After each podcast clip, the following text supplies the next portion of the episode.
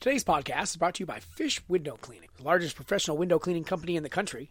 With over 200 locally owned and operated franchises, you are sure to be able to find an office near you where they can help you brighten your world at work or at home. For professional window cleaning at residential or commercial properties, look up Fish Window Cleaning at fishwindowcleaning.com.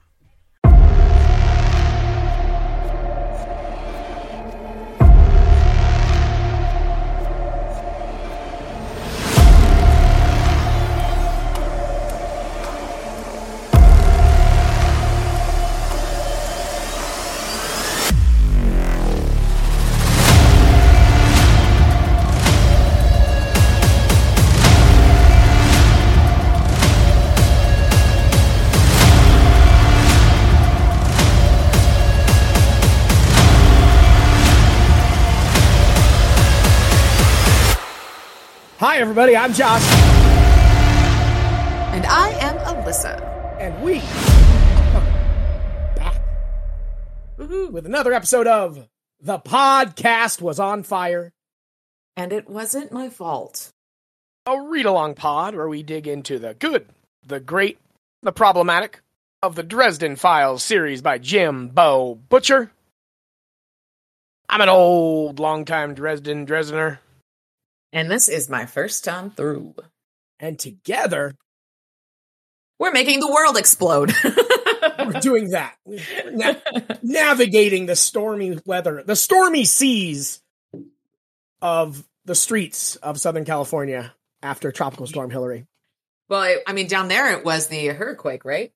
Did you There feel the earthquake? There was a earthquake. I stopped feeling earthquakes in like 1989. It just you just kind of roll. they have to be pretty significant for me to be like, wait. Sometimes I'll just be like, oh, that was an earthquake and just keep going. Yeah, no, literally the last time I remember feeling an earthquake Mhm. was the one that was on Easter Sunday like a decade ago. And Oh, only funny. because we, we were at grandma's Uh-huh. and um, Scott was there just because randomly my buddy my buddy Scott, and it was his first ever earthquake. Oh, how funny. Aw, baby Smith earthquake. Cute little Texan. Everything's bigger in Texas except for the uh, geologic shifts. That's Um, fantastic. But that's literally that was the last time I remember feeling one. That's like- funny. You know, because what we used we had growing up, we have these. They're not chandeliers. We're not. uh This isn't the OC, bitch. They're hang- hanging light fixtures. yeah, hanging hanging lights over the living room table and the dining room table. And that's how we could tell if there was an earthquake because you're never really sure unless it's like really big. Yeah. Is like we'd look and if the lights were swinging, oh, it was it was an earthquake. It wasn't Yeah. just in my imagination. Well, and there was a couple years when I had a water bed, and that's the only reason I'd know it was an earthquake because it'd be like, "Ugh, Sloshing around. "Yep, slush, slush. Okay, it's an earthquake," and then you just go back to sleep. I do remember the big one. There's a big one in, 94? I think it was '94. Yeah, and that was like I jumped out of bed and was like, "Oh shit, that's a big one," and then it stopped. Nothing had fallen off the shelf, so I was like, "Okay, I'm good." and Went back to bed. Yeah, ninety four. I think was the Northridge. That was pro- probably the biggest. yeah, and we would have we felt that one down in Yeah. San Diego. But yeah. Oh my And- god, that, This- that was I, fa- I Welcome- found. Uh, welcome back to Earthquake Talk. This is Huh? tectonic tectonic talk with Josh and Listen. I love it. I love it. oh goodness, how are you today, Ice? I am surviving. That is a good way to be. It's really the only way to be. It's that or the that hey. or the other thing.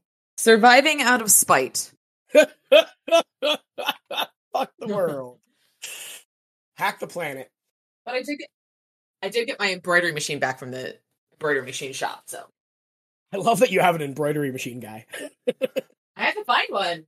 I went on the up and down hills bike ride today and yelled at Kyle the whole time. I do this. My friend is more athletic than me, which isn't saying that's damning with faint praise. But we, we when some sometimes we go on the most hilly, goddamn, awful, miserable route, and I just complain the whole time. And I like to think it's charming and endearing. It's probably not. But at one point, I was in front of him. He's like, "Whoa, I know what I'm getting you. A new bib. There's too much ass up there." It's like, "If I have to suffer, you have to suffer." God, I think Kyle is hilarious. I was not aware that Uh. my booty was hanging. That my uh my so like biking shorts, you know, they as you wear them out, they get thin, and eventually, Yeah. ain't ain't nobody want to see that. Oh, jeez. Oh, that is I- so funny. Did you know that it's been like six months since we've had any promotions in the U.S. military? Really?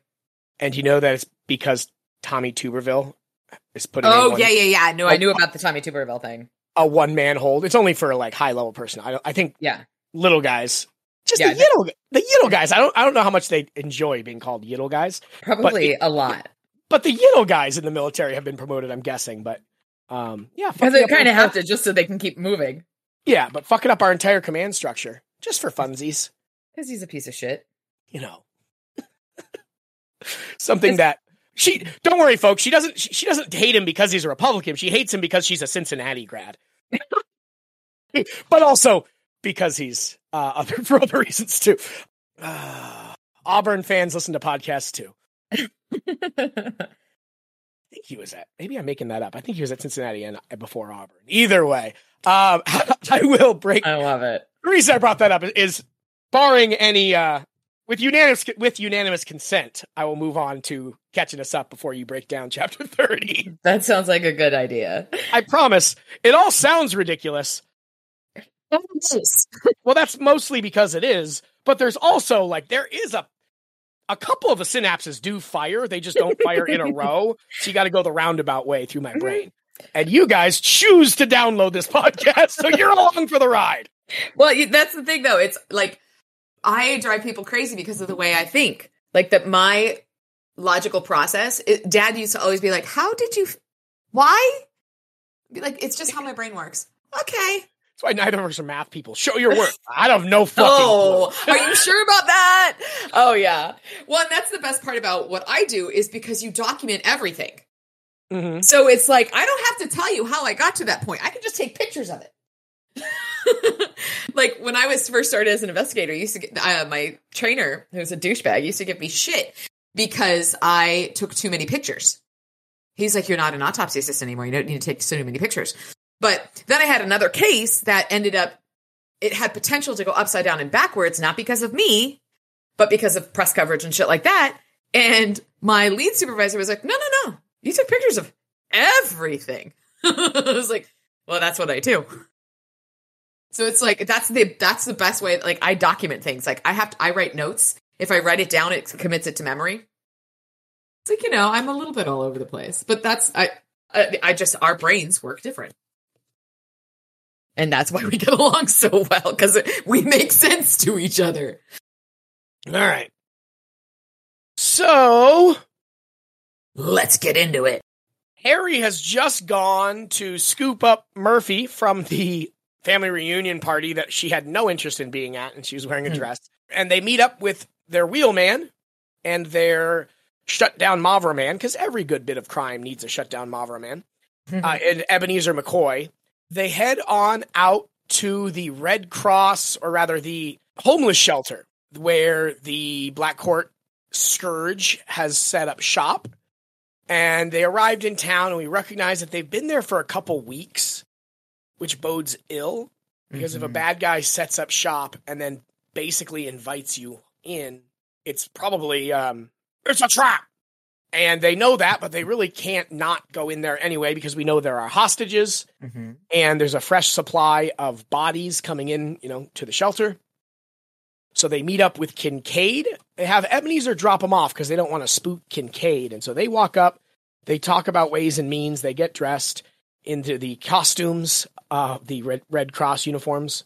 Mm-hmm. And then Ebenezer drives up in his old Chevy pickup. I assume it's a Chevy. I don't even know if they ever say it is, but Could be a Ford. it's true. It could be a Ford. Certainly it's American made. And uh as soon as he pulls up and hops out, Kincaid says, So who's this who's this wheelman? And Ebenezer says, So who's this mercenary? Or something along those lines. And they both gun. They both see each other, and as soon as they do, they both go for their weapons, and we have ourselves a bit of a standoff. So they both have pulled out their guns.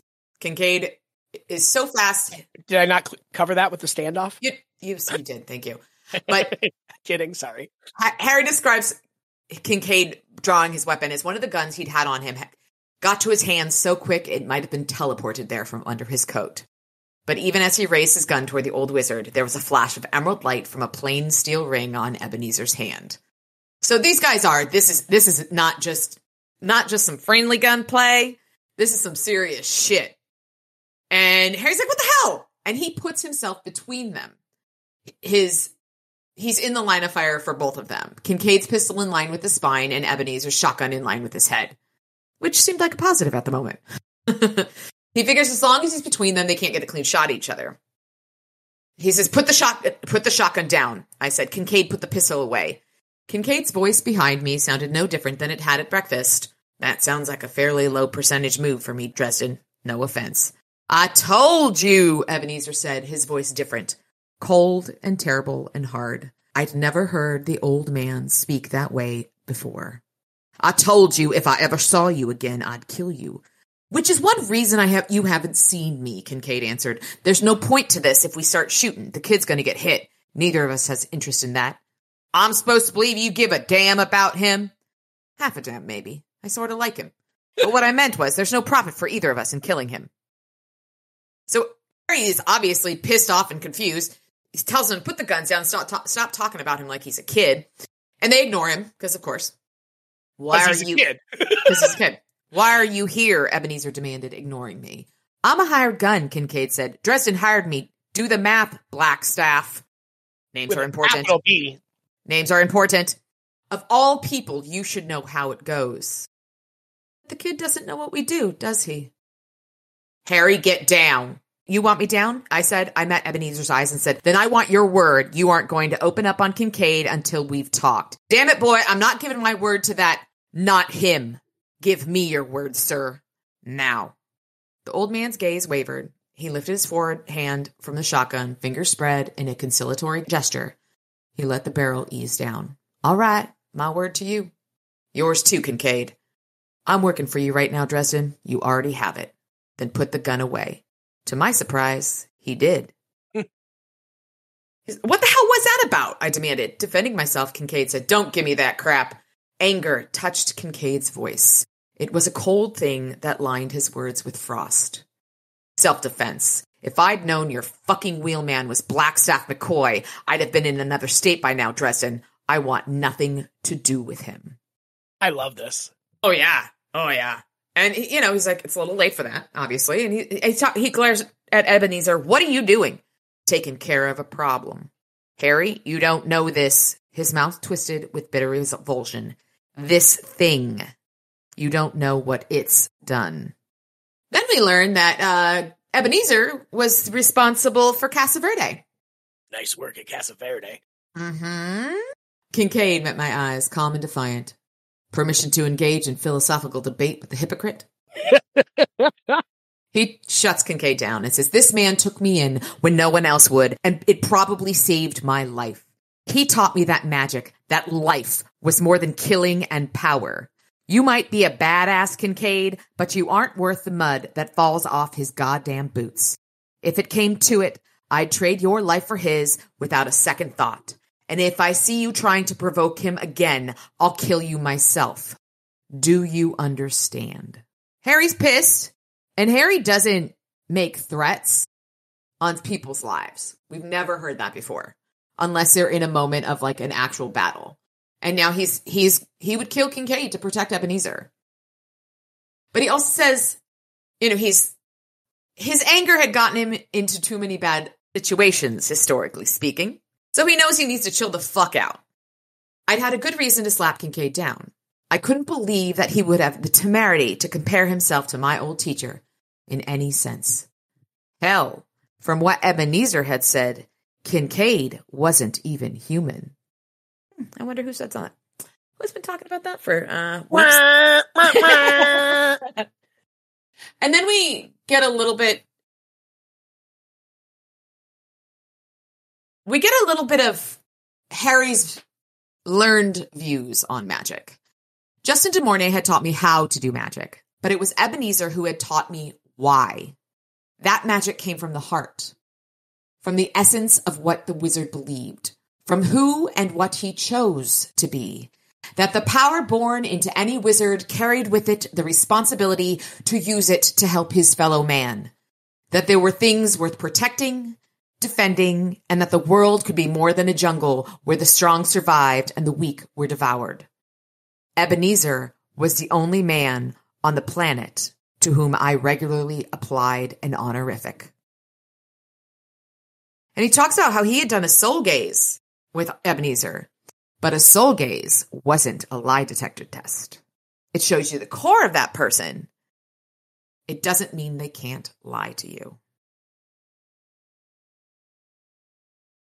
There's work to be done, Ebenezer.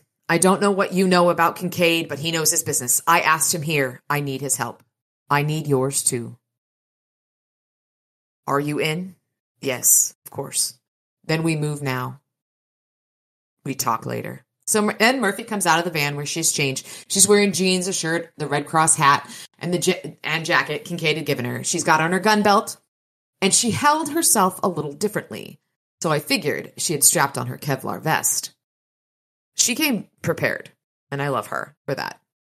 And so he talks about, you know, we've got Renfields and their Darkhounds, guns and teeth. Is that like guns and ships? And ships. And Sozabal and shifts. uh, everything is Hamilton. Rendezvous with Rochambeau. Sorry, Karen. I love it. And so they talk about tactics. And Harry says, You've done the most. What, what do you suggest? Something in a Mossberg. Can you handle a shotgun? He asks Murphy. She says, Yeah. These are close quarters, though. We need something heavy like that to stop a charge, but the barrel would need to be cut short. Kincaid gave her a look and said, That would be an illegal weapon. Then he reached into the van and handed her a shotgun with a barrel that had been cut down to the end, just above the for- grip, forward grip. Murphy snorted and checked the shotgun. I love it that she's just like, okay. I do Well, love I mean, that Hmm? conversation last week where she she kind of decided to be a vigilante, basically, for better or worse. Yeah. Um, in in universe, it's better. In real world, by God, for worse. But it um, she's just flipped a switch. Basically, now she's just chuckling about illegal weapons and stuff. Yeah. It is it is kind of jarring, but it's also funny enough that I'm okay with it. Yeah, well, and it's it, I love the um, I love the interactions between Murphy and Kincaid. Yeah. I literally wrote down, "Can I ship Murphy and Kincaid?" and I thought that before the the later parts of this these these chapters too. Um, and he pulls out a big old spear and spear and magic helmet. Be very very quiet. We're hunting vampires. Kincaid gave me the kind of smile that would make dogs break into nervous howls. You can picture that. It's fantastic. You got your stick ready there, Dresden? yeah, and then we learned that the spear has incendiary lights on both sides and or incendiary rounds, and it's a pretty gnarly piece of equipment he's created. And then there's a pressure trigger on the butt end. It's pretty crazy. He based it on the bang sticks as National Geographic guys made for diving for sharks. I looked from the gadget readied spear to my and body armor to my slender staff of plain old wood and leather duster. My dick is bigger than your dick, I said. I thought that was hilarious. I giggled while I was reading that. Uh, and then, so we talk about kind of Murphy's im- i- information about the Black Court versus reality. And we learn older or stronger members of the Black Court might not be totally incapacitated by the sunlight might not even inconvenience Mavra, I said. Stoker's Dracula ran around in broad daylight. But between daylight and Ebenezer, Mavra shouldn't have much in the way of powers. If there are any Black Court on their feet who want to come for us, they'll have to do it the dirty way. And so Kincaid said that's why he's gotten him a surprise. And he hands him a future, futuristic looking weapon, a gun. It's a paintball gun. It's a high-tech- It's a high tech weapon, and it isn't loaded with paint. The ammunition is interspersed holy water and garlic loads. It'll hurt and frighten darkhounds, and it'll chew holes in any vamp that that are moving vamps that are moving around. While not putting any holes in us, Murphy chimed in, or in innocent bystanders. She's impressed. I think she's she's really impressed with with Kincaid's forethought on this. I really, really think so. Mhm. And then he, uh, Murphy also gets a machete because he says, you know, kill it. How? stakes?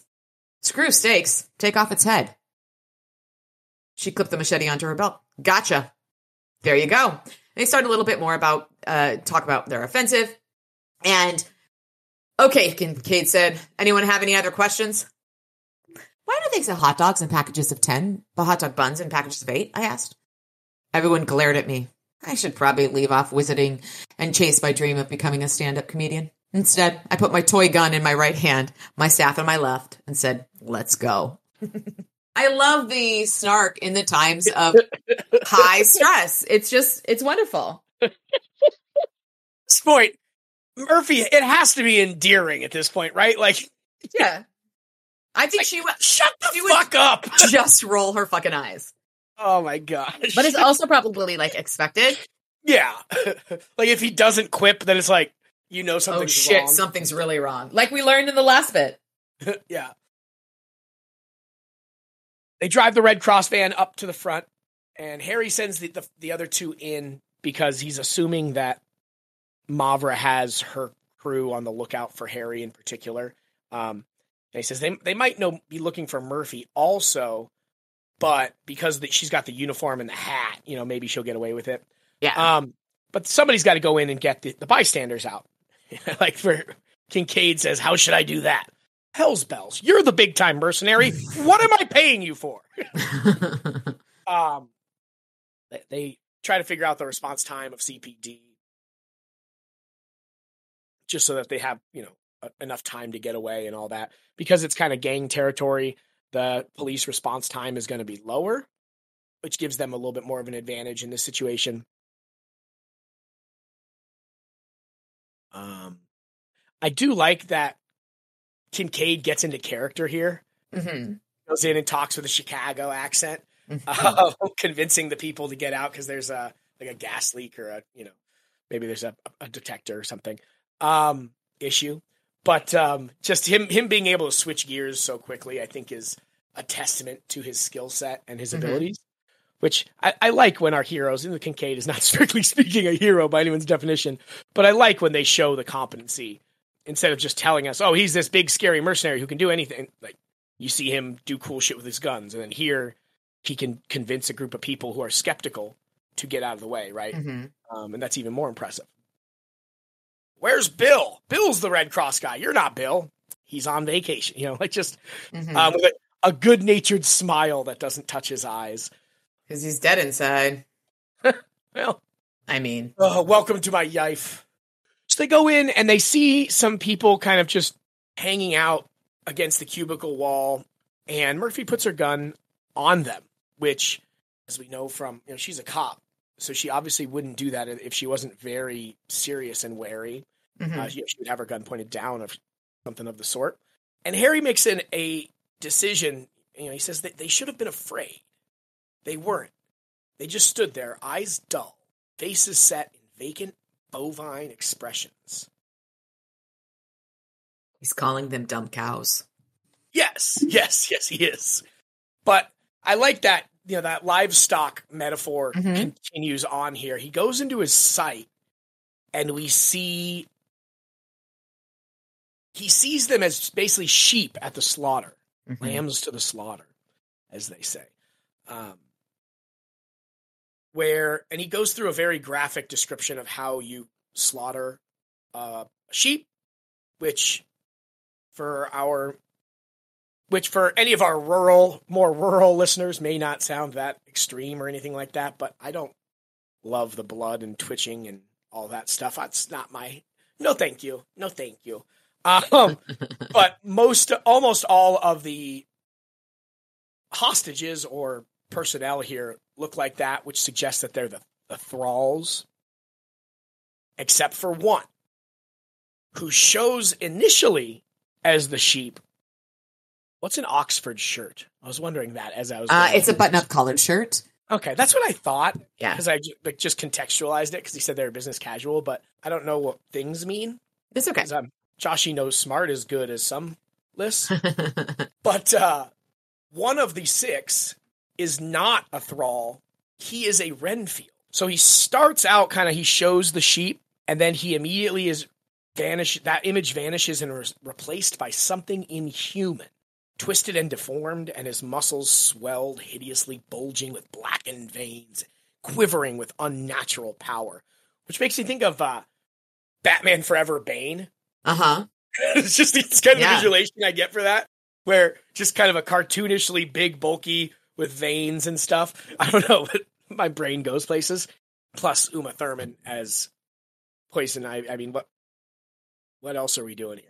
This is now the uma thurman as poison ivy podcast just breaking down scene after scene Mhm. um but this is a really interesting description again it's in his sight right so this isn't what he actually looks like Mhm. but the man's eyes looked as if they'd been clawed out by something with tiny, scalpel sharp talons. I met his blind gaze, and there was nothing there. Nothing. Just an empty darkness so vast and terrible that my lungs froze and my breath locked in my throat. Which is just such a great description. It really is. it's a great and that's i mean it is a really powerful narrative tool the sight. And we've seen that as far back as as Storm Front where you can use it to tell more of the story than you really would get just by looking Mhm. at it with your mundane sight so it's almost cheating in a way. And i don't mean that in a negative. It's just kind of how i'm working through this. But it gives you so many more tools Yes. narratively to describe what's happening and and show how broken this character is um, or you know this creature. It's not even a character it's just a thing. But i really like the use of it there and that paragraph is so great. Mhm. but it's just it's it would be really hard without the sight to describe why it's okay that murphy kills this guy. Yeah. What what it, what I kind of like how I it's every time he uses the sight, it's you know when you have those like those feelings about people where there's like oh they look so nice on the outside but they're so dead and they're just a dead zombie inside. And his are is you in my mirrors? His sight is is that is that how just an average person how you feel about someone that kind of like internal like vibe about someone. And that's what it shows. And it's really a cool tool a, a cool storytelling tool. Yeah, absolutely. And like all the other tools at his disposal, they add that indelibility where he can't get rid of anything he sees, mm-hmm. so that he can't overuse it, and it doesn't create, you know, days away from that Superman problem where he, he can't just flip his sight on and read every situation. So it is Yeah. cool. But in these important moments, you know, kind of towards the climax of the novels, yeah coincidentally, he gets to use it. And further, through the sight, we see an angel blazing with fury and savage strength love it a shaft of fire, you know, a fiery sword in her hands. so good And it, this is Murphy. But the second half of the description is is just as interesting to me as her being an angel, but it's a blazing, furious angel. But she's dressed in soiled robes, smudged with smoke and blood and filth, no longer white. She bled from half a dozen wounds and moved as if in terrible pain. That's really interesting to me. Yeah.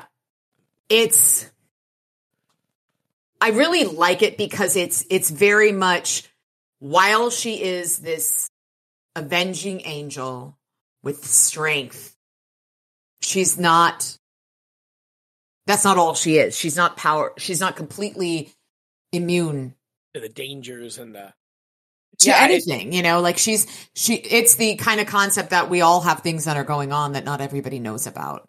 Yeah, and I, I I'm yeah, I was just actually going to say that. I, I don't know if all of these are physical wounds. You know, she's Yeah. got a, she's got a ton of stuff going on internally, and you would see that. Yeah. sight. I also really like though how the sight it creates indelible marks on Harry's mind. Mhm. And so he uses it with caution. Yeah, And I like that story aspect of of the the sight because of that. yeah, no, full stop. It gives it a little bit more oomph, technically speaking. And it's the it's cool the description of him. He sees her killing this former human with her shotgun, Mm-hmm. but with her through the sight, it, it just kind of looks cool. She's an Just the- avenging angel, Yeah, but she's killing something with a sh- sawed-off shotgun, which is just kind of funny. which it's the balance of the two. Mm-hmm. And as he kind of stumbles away from that, he turns and he sees something enormous, silent, merciless, and deadly. It had to crouch to keep from brushing the ceiling with the horns curling away from its head and bat like wings spread from its shoulders to fall around and behind it. Thought he saw some kind of hideous double image lurking behind it, like the corpse specter of death himself. And he pushes his sight away, and he's looking at Kincaid. Quite a bit to unpack there. Angel versus demon energy. I was reading, I was, it was a TikTok or somewhere on Reddit. It was just a description of the, you know, kind of the classic description of angels and demons, hmm where demons are generally displayed with cloven, cloven hooves and horns, eyes, you know, in the front, or, but the way they're described is generally as herbivores and prey. Interesting. whereas the angels are described more as predators. Um, if you you know if you would apply those same kind of qualities to Mhm. just an interesting, just kind of a funny, That is Um, really interesting. right? I mean, what animals have horns and and hooves that also eat your face off? uh, right? I mean, certainly a moose is terrifying and has those things, but that's a different terrifying just because it's a it's a moose. Mhm. But um, that's neither here nor there. It's just that that conversation just made me think about it. Um, but we already have an idea that Kincaid isn't human, Mhm. and this certainly lends itself to that. I don't know if there's too much to make of death lurking behind him beyond. I mean, he's a he's merc- a hired killer. yeah, he's a mercenary, so death does lurk behind him. So I, Yeah. I, I, I don't know if that's something we should read into too deeply. Of course, we shouldn't ignore it. Yeah. Um, but Nothing is the- ever done. yeah, Butcher doesn't do stuff on, on accident. Yeah. Yeah, You're talking about Chekhov's house. Like Butcher's house has got to be the same way. Like Yeah, exactly. She sent me a meme this week where it's like, I, I- should post it on the Facebook page. Yeah. Let's do that. But but pick something up. Oh, I wonder what this is going to do. Uh, you know, as you're walking through Chekhov's house, looking at stuff. Mhm. Obviously, Ooh, what's this for? Yeah. it's a very facile thing to lean into, but it is so important. I mean, it's one of the most important, simplest rules in storytelling is you know, Chekhov's gun, right? If you're gonna if you're gonna mention something, make sure it comes up later. You're not just mentioning stuff for funsies. Is the idea exactly. And that's about as deep as my literary literary analysis knowledge was six months ago, and it's very slightly deeper now. I'm Um, gonna as schedule this. this I'm gonna schedule this meme to post on Sunday. Oh, excellent. so he, he shuts off the sight, does not let uh, Kincaid help him up. yes, which is interesting. Uh, which yeah, it's prideful Harry stuff. I very much fits. But he asks Murphy if she's okay, and she's not. I mean, she just murdered a human being. In her, Yeah. in her mind, and she knows it was a Renfield. She knows that his mind was broken. We saw, you know, last week. She's come to terms with this, at least in theory, what she needs to do. But she's got blood all over her. She's trying to be tough and and Harry says to her, "He was already gone. I saw him, Murph. I saw him. There wasn't anything left inside. He was less than an animal. There was nothing else you could have done." Shut the fuck up, Harry. Was her quiet response, Mhm. which is very apt. And obviously, that's not offensive to Harry. That is just, you know, when when She- you She's need, you, you need to somebody to not. Yeah, just shut the Yeah. fuck up. Yeah, just leave, leave me the fuck alone. let me deal with this. Let me process this. When I want when I want to talk about it, we'll talk I about will. it. This is- Exactly. This is, not what we're doing right now. We got shit to do. Let's go through. Exactly. Story of my life. Um, so they get to a door. Harry checks it for wards. Doesn't doesn't feel him any. Doesn't feel anything on the other side. But who fucking knows? yeah, in this point. And then Kincaid grunts and kicks open the door. Murphy blinked at Harry. You know, Kincaid is a big guy, but it's tough to kick down doors. And this is obviously significant because it's it's hard to kick down a door. Yeah. But I also love that Murphy noticed it too, because Murphy Yeah. would. Murphy has more experience with doors being kicked in. absolutely. Yeah, and and the other thing is they talk about how old this building is, mm-hmm. and the doors on old buildings are going to be a little bit stronger than on modern buildings. Well, they actually spent all the money required to make the building Mm-hmm. properly. Well, Uh, and it, you know there was less like there wasn't particle board and things like that because if this building is a couple like hundred years old or whatever, Yeah. or even eighty years old, like it's going to have stronger doors. oh, of course. Well, whenever, yeah, I guess af- anytime after the fire, it could have been built. Exactly, that's true. But I like that Harry says maybe he just gotten lucky. Mhm. like, uh huh. Yeah, I believe that. The image of that enormous demonic thing that had crouched in the mercenary's place loomed with a terrible clarity in my head. Yeah, like you mentioned, like it's it's always going to loom with Yeah. a terrible clarity in his head. His sight and the soul gazes he talks about all the time. Every time it comes up, he talks about how it is indelibly marked on his mind. Yeah, which And this angel versus demon energy we've got in his compadres here is really interesting. this would be great. Again, we talk about cinematic, Mhm. but if I was directing this, I would constantly make sure that um, Kincaid was on Murph on Harry's left and Murphy was on his right after. yes. Yes. Um, just you know, small little symbolism stuff. Yeah.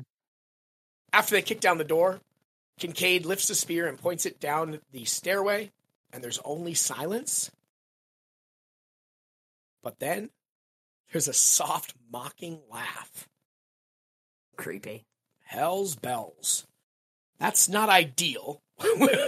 when you're sneaking into the monster's lair and you think it might be a trap, and then you hear a mocking laugh. Uh, I love that quote. Is that going to be one of yours too? No. Okay, good. Um. It's not just a soft mocking laugh. It makes Harry's neck crawl. Oh yeah, of course it. Of course it does. Like, that would make my heart stop. You'd be like, fuck. We are so fucked right now. Kincaid takes the lead, Murphy behind him, and Harry pulling up the rear with his paintball gun. And Murphy asks where they're keeping the hostages, and you know Harry answers where Bob told him in the closet at the bottom of the stairs on the right. Mm-hmm. And Kincaid wisely says that that was hours ago. They could be anywhere now. Once we go down there, there's no room for playing around. The hostages are our first concern. Screw mm-hmm. that. That's exactly why the Vamps took hostages in the first place. If you let them dictate your tactics, they're going to use it to kill you. That isn't your concern.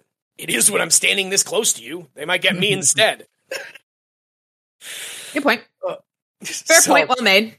But the whole point of this is to get the hostages out. That's why we didn't do the Bolshevik Muppet from the get go.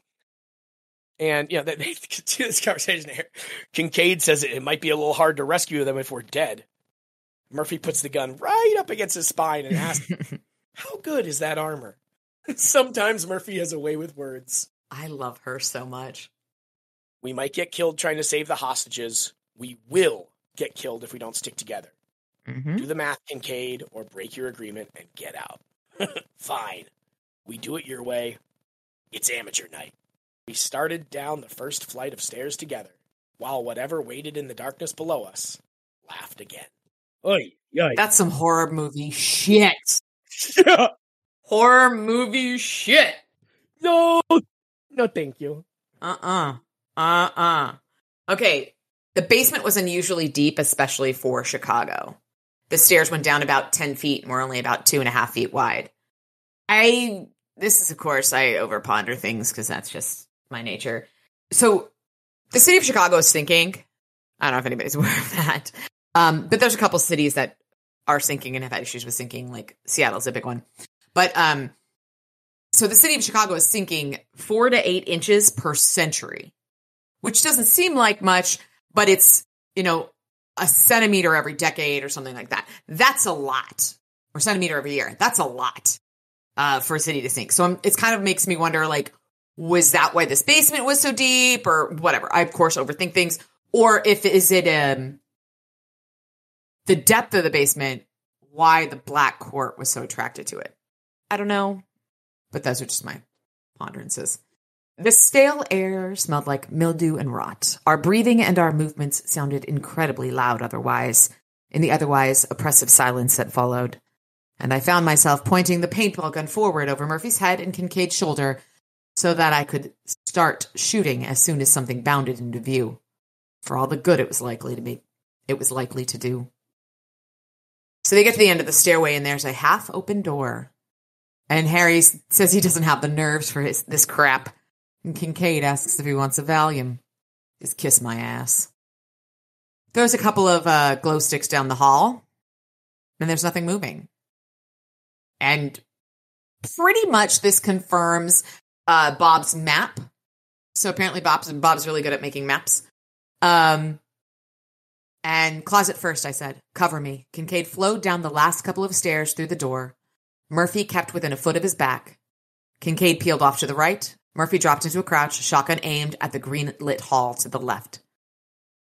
I wasn't as smooth, but I went after Kincaid, paintballs and staff ready. This is a really small closet. It's only, the door's only five feet high, and Kincaid listens at the door and then lets Harry touch it. Harry couldn't feel any enchantments, so Kincaid gets into kind of a ready position. They open the door and there are children. Half a dozen children. None of them older than nine or ten. Huddled against the back wall of the closet. They were dressed in cast off clothing, most of it far too big, and they wore steel cuffs on their hands. The cuffs, in turn, were locked to a larger chain attached to a heavy steel ring, bolted into the floor.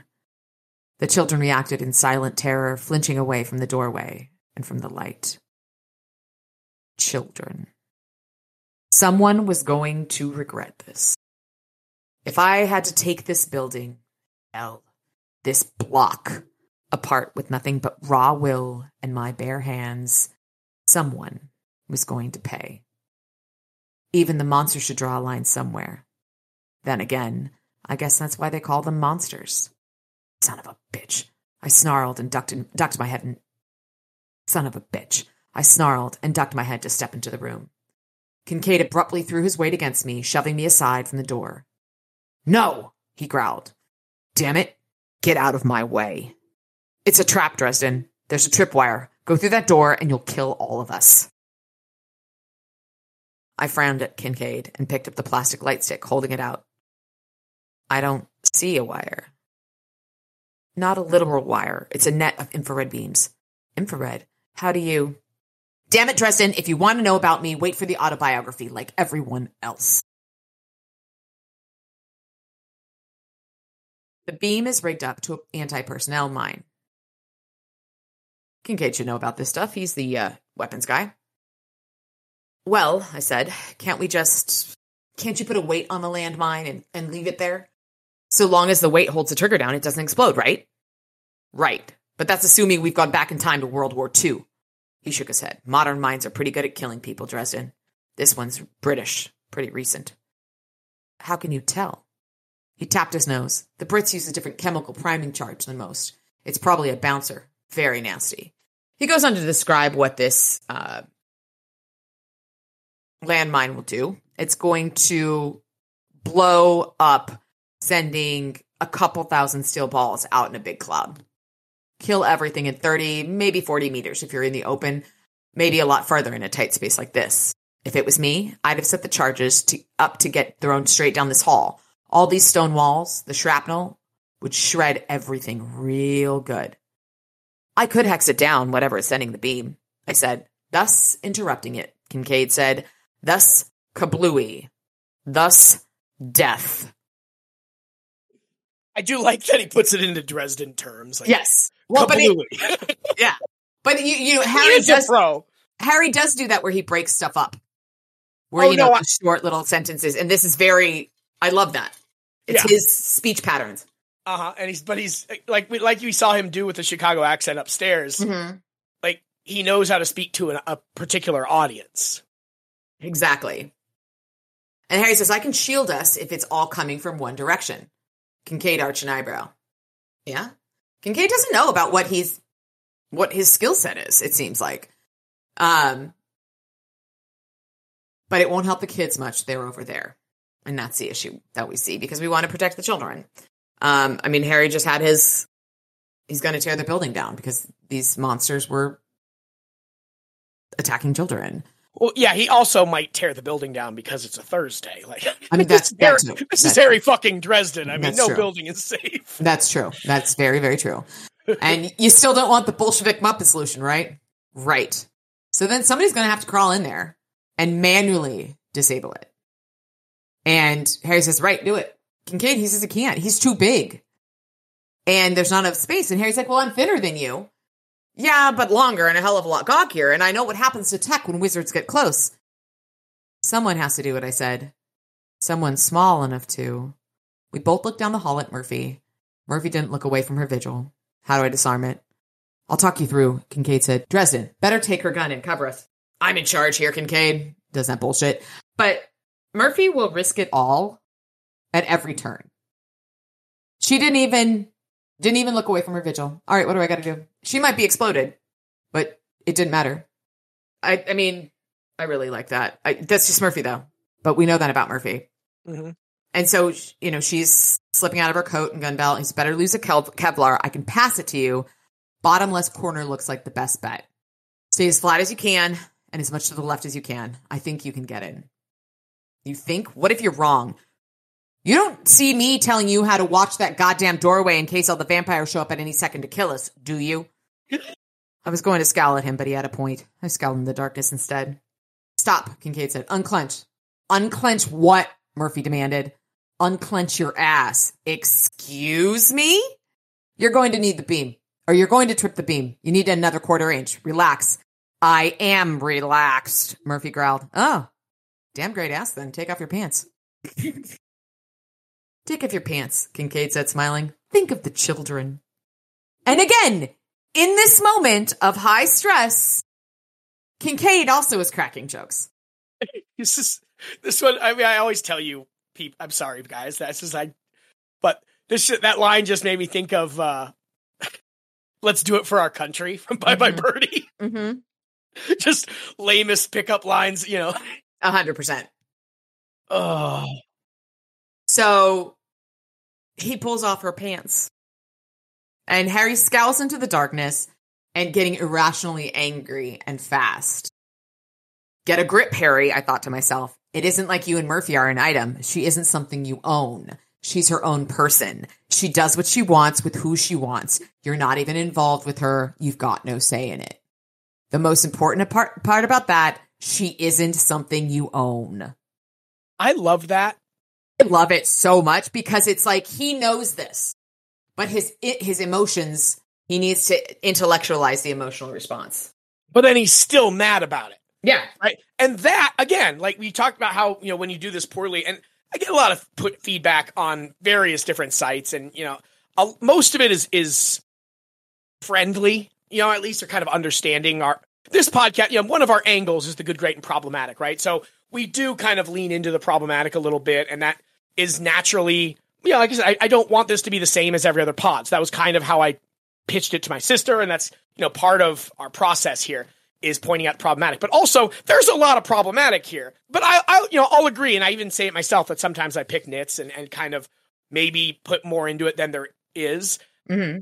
But it's you know, it's it's a dude, it's a home, it's a heterosexual dude seeing pretty women. You know, of course he's going to talk about he wants to fuck them all the time. You know, and yes, but also there's just a level of over the topness. It's Yeah. also not the Dresden memories. It's the Yeah. Dresden files. This is him writing this down, which I Mhm. think, you know, we talk about a lot about how important it is to look at the author's target audience. But this, there's an author's target audience in universe as well. yeah, And so it it really is sometimes over the top when we have these graphic descriptions of say sexualizing a corpse one chapter into the series, yeah, right? right. Ugh. But this is exactly what I feel like those critics are talking about, where it's a heterosexual male with a you know a, a pretty friend, and like you know you don't have any control over, but you also still think she's pretty and want to you know you want to have you have these feelings that exist that you can't really she's overcome. yours. right? But it's not shitty because he No. is work. He was working out. You know, like it's like if you can't be great, want to be great. You can't want to be great, want like to that. want. You know, and that the idea is an old uh, Father Joe Mullinism. Oh, But like the idea there, a paraphrase. But the idea of like him recognizing, like seeing these things that he can't really control, and this is just natural, but also knowing that it's not necessarily correct.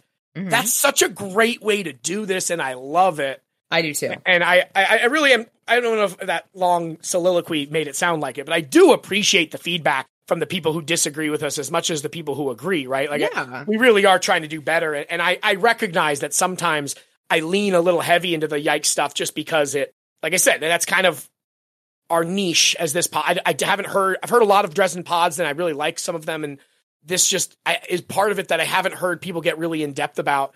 And um, yeah, again, I, I don't know if There if are there are parts of it that really stand out. yeah, have we mentioned uh, Lani Diane Rich on this pod before? I hope we have because she's I like an, an incredible podcaster. And one of her earlier pods was about a piece of media that me and Lissy both love, Buffy the Vampire Slayer, that she was doing. And this is kind of based on that, this structure. And that was a really important series for me growing up, as it was, I'm sure, for a lot of people. Mhm.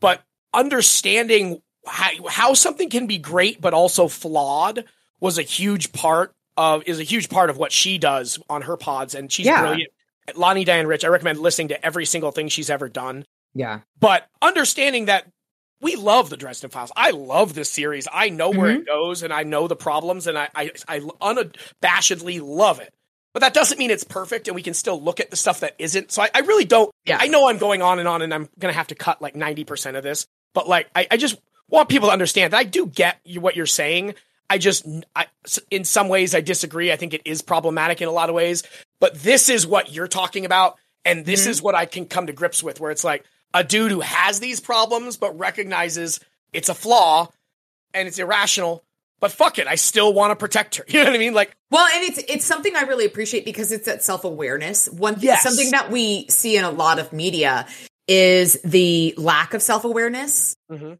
Where it's just like, well, this is it's fine, it's fine. It's just that's just that's just how he is. Is one of the worst reasons for negative shit like this, where it's just like that. Ju- that's just how he is. To me, is boys will be boys, and that's completely unacceptable. And it's this is this that I highlighted this phrase because of that, where it's it's re- rationalizing, but also correcting. It's that that mindset where she isn't something you own. She's her own person, and what we what we just need is that kind of to expand. But that is just true about any situation because she is her own person. She isn't something you own. She does Mhm. what she wants with who she wants.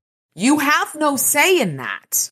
And that's, I mean, there's a lot of character tropes that I sometimes have a hard time getting my mind around, you know, where it's mm-hmm. she is her own person.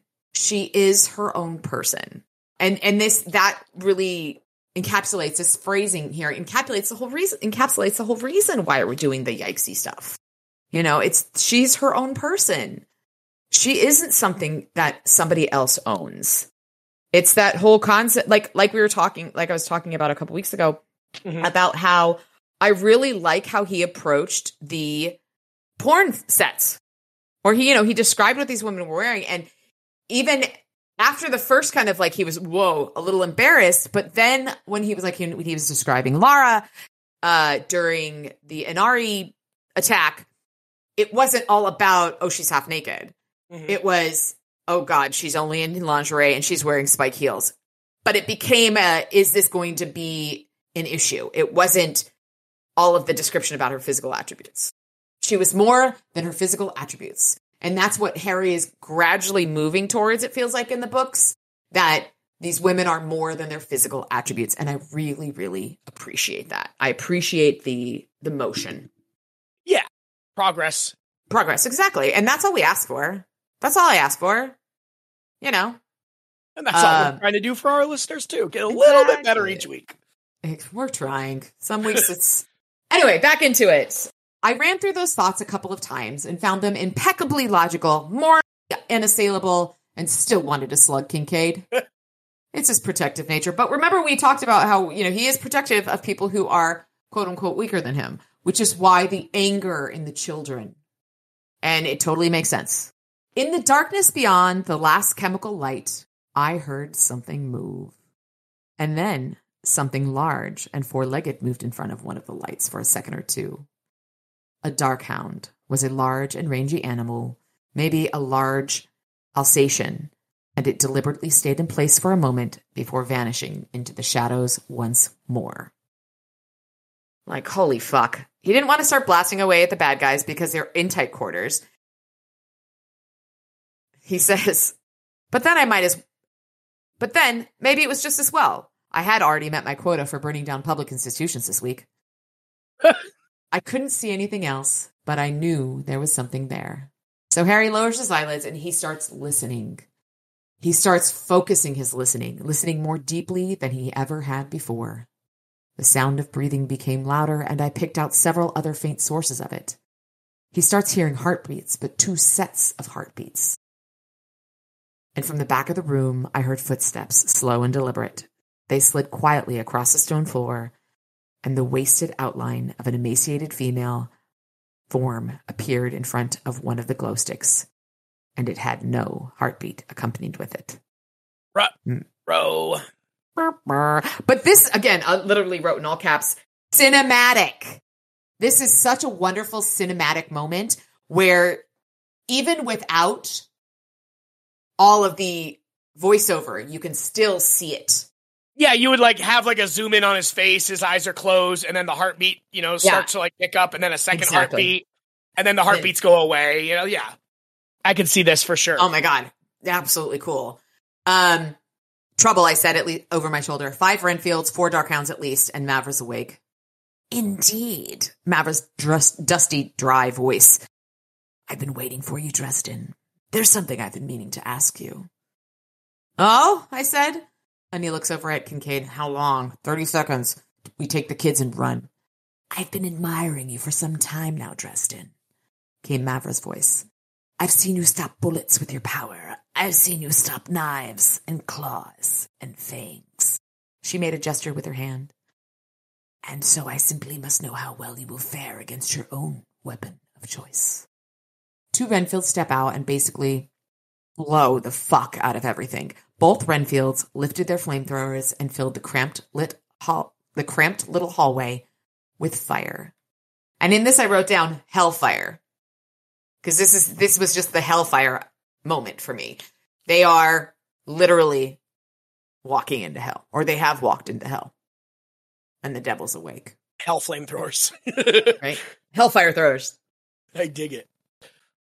He shoots the riot gun at them, and I like that he says, "I'm not sure if it was because I'd instinctively decided to use it, or if I just convulsed in surprise, like ah, fired the gun." I think it probably is the first, but it's way funnier if it's the second. Oh yeah. and he hits them, but he doesn't hit you know hit either of them square. I think he gets a piece of both of them with the shotgun, and they blast homemade napalm and Mhm. fire out of the flamethrowers, spattering the hall along the walls and floor and ceiling. And Harry does what he can, which is drop the gun, grab his staff, and shake out his shield bracelet. Now I'm confused. The shield bracelet should be on his left wrist, right? I guess he's holding the staff in his right hand. Mm-hmm. Because he doesn't have his Yeah. Um, blast. no, I, I know. He, so he, oh, okay. So he had the gun in his right hand, the staff in his left. Mm-hmm. Then he drops the gun, flips the staff over, and puts up his hand. Though we've seen him do a shield spell with his staff before. Um, but obviously he's certainly more comfortable doing it with his shield bracelet as the focus. Mm-hmm. the foci. Foci is mu- multiple. The focus. Yeah. Yeah. Um, words are hard. And we learn a little bit more. You know, he describes how the shield spell works. Basically, it's a defense against kinetic energy. And so he stopped bullets and runaway elevator elevator cars, as we've seen. It wasn't made to stop the transfer of heat. and the napalm jelly stuff is just sticking on the shields. It's just blasting continually and just loading up on the shield. So it does stuff is not mm-hmm. physically coming through the shield and touching him. but it is white hot energy, power, Oh, yeah. fi- heat. And the shield is doing nothing to stop that. So he is essentially standing in the middle of this fire. It's just not actually getting touched by the flames themselves. And he is burning. Mm-hmm. His hand is melting away right here. Like literally the sinew and it's just melting his hand. And it is awful and terrible. And he's he's- Painful. he, his mind is drowning in pain, desperately trying to keep the shield up. Ten seconds, Kincaid shouts, and he sees blisters rising on his hand, his finger curling into a claw, melting wax. He didn't have ten seconds. Juventus Servitas is down to try to blow some of the heat and napalm back down to the hallway. He hurls it down where from whence it came now the building's on fire. It's just this is going to be a this is going to be a standard Dres- Mhm. this is a standard Dresden joint. Yeah. And the two Renfields are now screaming in pain, burning, but they're thralls. Their bro- minds are broken, so they continue to they continue to shoot. Um, they die disgustingly. Horrible deaths. Which I mean, like, maybe not for them because they were already horrible. They already died. They died their second horrible death of Yeah. the day. But the thing too about all this is they are in close quarters. The smell. yeah, they're in a fucking hallway and there's burning Yeah. flesh all over. There's burning, you know, we already, our Lissy already covered the mildew and, and stuff. Mm-hmm. It's just the smell. Is I, that's what I just keep thinking about the smell, and also what his hand looks like. Mhm. That the, the way they describe it is pretty fucking accurate. Yeah, gross. Um, I do love how often you bring up the smells of things, which Yeah. makes sense based on your Yeah. experience. Um, I tend, tend not to think of things that will destroy my soul. And so I don't think of the smell of a room like this very often. So thank you for that. soul. I don't have a Um, soul. We're good. That's that's true. I'm I'm a ginger. Um, that ship sailed long ago, but it yeah no it, this is nothing no bueno nothing good. Mm-mm. But the other thing that I want to point out here is that Harry's melting alive. He's being burned alive. Mm-hmm. And he is still protecting everyone around him. Absolutely. I wonder if instead of going, I mean, he defaulted. He saw people shooting stuff at him. He gets a Mhm. shield bracelet up. That's what he does. But I wonder if, if he had Mhm. Ventas Servitas right away, how it would have gone down. But But I think the the shield pops up faster than the Ventas Servitas works. Mhm, mhm, mhm. Um, but it- I wrote down Harry's instinct to save everyone at the price of his, himself. He's just has I mean, this is cheesy, but strength in adversity. Like he just gets stronger the worse shit is. yeah, no, hundred percent. And we'll see more of that. Um, the Renfields are apparently not quite dead. These charred, basically corpses get back up and come and attack, and we get to see Kincaid's cool staff Mm-hmm. in action, which is awesome. And then there's Mavra, where I love the description of her. Hamlet would have been happy to wear it. Which is how she was described in the first, uh, her first appearance too, right? Was oh something out of Hamlet, yeah. Yeah, which is interesting. That's that's not a reference you'd make very often, and he's done it twice already with her. I wonder if there's any significance there. I don't really know. Well, she's maybe she's Danish. Maybe. Mavra a Danish name? Um, I'm kidding. But so there's a you know a quick little fight scene, and obviously Kincaid does Kincaid things to these charred Renfields. Obviously, there's Mavra and bad guys between them in the steps, and there's tons of smoke. We're in a situation where they could very well die. So he tells Murphy to hook the mine back up again, and she says, "You mean we can't get out? Can you do it?" She nods. He says, "Wait for my signal, then arm it and get low." She goes and she fights with it. and as soon as she gets it set up, you know, Kincaid's Kincaid is still in the mix here, getting getting fucked up. He's winning, but he's getting chewed up. You know, he's he's not winning Mhm. without any any injury. And, you know, he tells Murphy to go, and my voice thundered down the hall. Kincaid! Bolshevik Muppet! His head whips around. He moved like hamstrung lightning. Swift, lurching, and grotesque. That is the first time I've ever seen Hamstrung and Lightning back to back in a Mhm. sentence, and I love it. Mm-hmm. He dropped the gun, released you know the wound that he was holding on his leg, and he threw himself straight at Harry because he Harry had mentioned earlier that he can shield all of them. Mm-hmm. He raises his shield. Kincaid flings himself through the doorway, past Harry, and it sets off the mind. Both Murphy and Kincaid are behind him and protected by what's left of his shield spell. And lumpy metal spheres fly out. Basically, the, all the shrapnel. Exactly what he what Kincaid described it was going to be. Yeah, Kincaid, you know, Kincaid knew exactly what we were getting into here. And they explode all over the place. And it basically just tears through everything down the hallway. Mhm. tears through the walls and the vampires and the Renfields and the Darkhounds, and there's just everything. And there's silence broken only by the crackling flames. Harry still thinking about making sure we get the kids out. We got to break the chains. Instead of breaking the chains, Kincaid cleverly finds a key. or we could do that, Harry says. And I like the line where he says his hand didn't hurt, which was a very bad sign. Mhm. Um, you know, meaning all the nerves are gone. they're not on fire, they're gone. Or at least he's in some serious trouble here with his hand. Kincaid was at one point completely covered in bad guys, you know, kind of the Mhm. again, cinematic, like one thing jumps on him, then a dog jumps in, then you're just completely covered.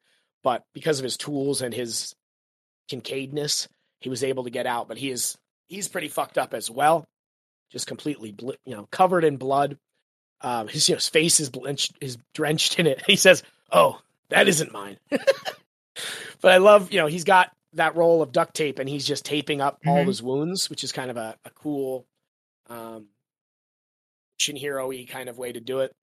Harry cracks a joke because of course he does, Mhm. and Kincaid lets out a soft wobbly sound as if it's something he didn't have a lot of practice in, which I love. I love it. He goes to dismember what's left, and I love the line where he says, "All that trouble we went through, and you just blew the place up. We could have done this to begin with, Dresden." You know, one of the kids is is holding on to Harry, bawling, and he says, "No, we couldn't have." Mm-hmm. Kincaid vanishes into the smoke to go chop up things. But no, Kincaid also says, maybe you're right. Which I. I, I like the fact that he didn't just walk into the smoke though. Like he actually, maybe you're right. I like that. Four occupied coffins, including one ear. He beheads all of them. You know, the vampires are history, and Mavra got absolutely shredded with the sh- the Mm-hmm. personnel anti personnel mine. And as he's describing how much she got shredded, she flickers into sight in the smoke behind it, horribly torn and mangled. She's missing her, you know, part of her jaw, her leg. I like her leg is attached by a scrap of flesh. Mhm, and her tights. And her tights, yes. but she still's moving through the smoke. And No less swiftly. That's the that was the the definitive thing there.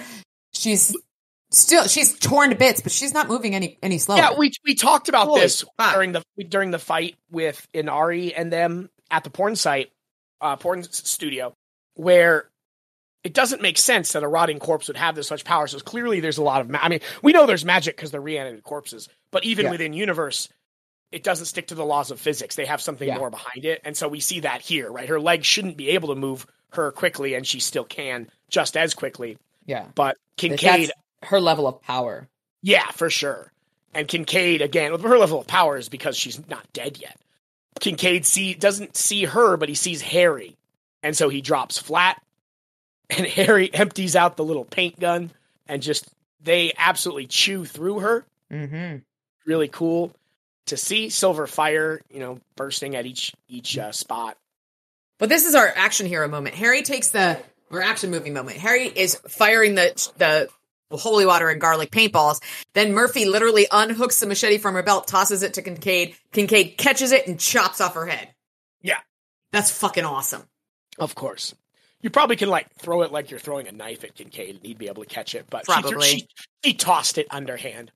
But then, and the, the way she just collapsed, there was no thrashing, no howling, howling or spurting ichor. the head goes one way, the body the other, which is Mhm. great. And this is one of the best lines in the novel for me is when Kincaid says, Even seeing it, it's tough to believe. What is? Your shield? That Mhm. bit with all the wind and fire? Especially with your hand like that. I've never seen a wizard cut loose before. He glanced at me something like caution in his expression. That when Kincaid is a little bit scared of you. That's fucking awesome. But the It wouldn't hurt. It wouldn't hurt to encourage the mercenary to Exactly. be wary of me. I love it. The runes still glowed with a sullen fire. Tiny wisps of smoke curled up from it. Hadn't done that before. But there's no reason to mention that. He looked straight at him until it was obvious that Kincaid was refusing to meet his eyes and said in a quiet, gentle voice, You still haven't. That's awesome. that is a badass exit. Yeah. He drops he drops the mic and turns around. They get the kids out. They decide they're going to take him to Father Forthill. Let let Father Forthill sort him out, as they say. Uh, Oh, and it's Ebenezer's old Ford truck. it is a Ford. There you go. These are important details, obviously. Absolutely, that's the most important thing.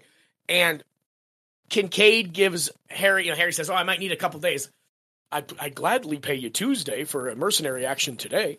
Right. and he, he gives him a uh, business card with his Swiss account paint in gold lettering and a gigantic number written in ink that made Yeah. his checking account number look small. They get he gets in the van and leaves. They get into Ebenezer's truck and head out. They drop off the kids at the church, or says first the kids to the church, and then they're going to head back to Harry's place so he can get patched up for round two. And Ebony, you know, he tells Ebenezer there's a, a ritual entropy curse coming his way before midnight. How can I help? We'll have to talk about it. He tells him he takes on too much, and he says, There's a bright side, though. If I buy it tonight, at least I won't have to figure out how to pay Kincaid before he kills me. I love it. And so Ebenezer's driving, and Harry is. He says he felt himself float off into a pensive haze. Well, that wasn't exactly true. It was more of a penseless haze, but I didn't complain about it. And uh, you know, he basically ex- explains that he's in shock. He he. We must have dropped the kids off at, with Father Forthill because when I finally got out of the truck, the back was empty of children. And he tells Murphy, "I had a thought. If there's an APB out for me, we shouldn't go back to my place." Harry, she said, "We've been here for two hours. You're sitting on your couch." So he's been a little out of it, just a smidgen. And uh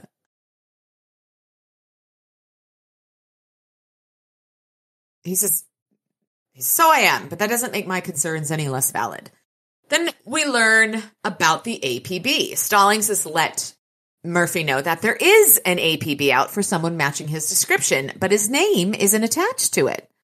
Only that the suspect is wanted for questioning and maybe using the alias Larry or Barry. There were no prints on the weapon, but it was registered to the witness. I don't know how that happened. I'd say you got lucky, but I know better, and you'd make some wise ass remark about it. I let out a broken little laugh. Yeah, I said. Hell's bells.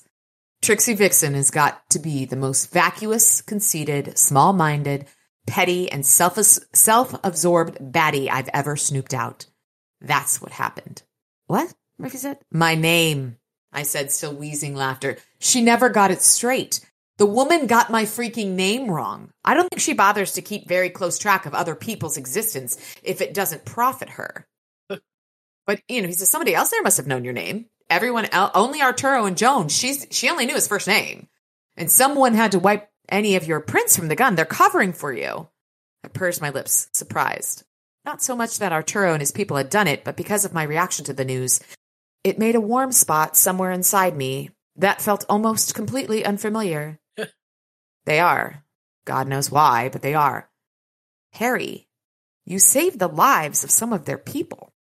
And he's, you know, makes one makes you one of them when trouble comes. Makes me family. Harry's never been family, and we've got a lot of references to family in this book. So who you know who done it? Trixie, probably two others. My sense is that it's the ex Mr. Genosa Club, but that's just a hunch. And I think they had help. Why do you say that? Because Trixie was getting instructions. And they've been invoking that curse with a ritual. Unless someone's got actual talent, it takes two or three people to raise energy that's needed. You told me what about rituals once, the cosmic vending machine, right? An outside power offers to give you some of the give you something if you fulfill a specific sequence of events. Scary. People just do a dance on some, dance and someone dies. Regular people, I mean. What happens if someone push it, publishes a book? So then we weren't learned that the White Council has pu- pushed for the books to be published, including the Necronomic- Necronomicon. So this this there, this there, this this right there. Um, remember last week I I thought that the White Council had published Yeah. Stoker's book, and you corrected me that rightfully the text says that it was the White Court of Vampires that was doing it. This is why, because I knew that the White Council Yeah. does publish these types of things. I had just that's it was an honest Yeah. mistake. Well, but well, no, but it also makes sense because it's it's their their niche. The vampires are the White Court's niche, and the powers of magic are the White Council's Yeah, niche. and the vampires kind of you know always in competition with each other and stuff. Yeah. It does make Um, and so we we learn why it got out there because supply and demand. There are limits to what outside forces can deliver to the mortal world, which makes sense. So people who have access to ritual, rituals don't want to share them. The Book of Dark Rituals rituals is not something your average vacuous princess of porn picks up at the mall. So she had help. Yeah, I said frowning. And that last run on the court, the curse had a professional behind it because it was a lot faster and deadlier and quick hit so quick he didn't have time to redirect it. And you know, he says, you know, you can use sometimes materials like blood to increase it, and and they and they keep talking, and God only knows what kind of unholy bad luck got three ex wives together. I mean, what are the odds? You know, stars and stones. You're right. How could I have missed that? You've been a little busy, Murphy guess. and he realizes that Arturo didn't announce that he's getting married. Jake only made a guess to Harry. I doubt the way the ex-wives knew about it firsthand. In fact, I'd be willing to bet they were informed of the fact by a third party. Why? Murphy asks. Because if you want to work magic on someone, you've got to believe in it. You've got to want it. Otherwise, it just fizzles. That means they want someone dead. Genuinely want it. I don't think this is about money. I don't understand. Genosa's in love. Son of a bitch, it was right there in front of me the whole time. And we go down this path of Harry's thoughts where it's the white court can control people unless they're in love. They just said it out loud. It was an internal matter. Hell, it was practically the first thing she said about him. That Arturo was always following and falling in love. And Joan is the one who said that.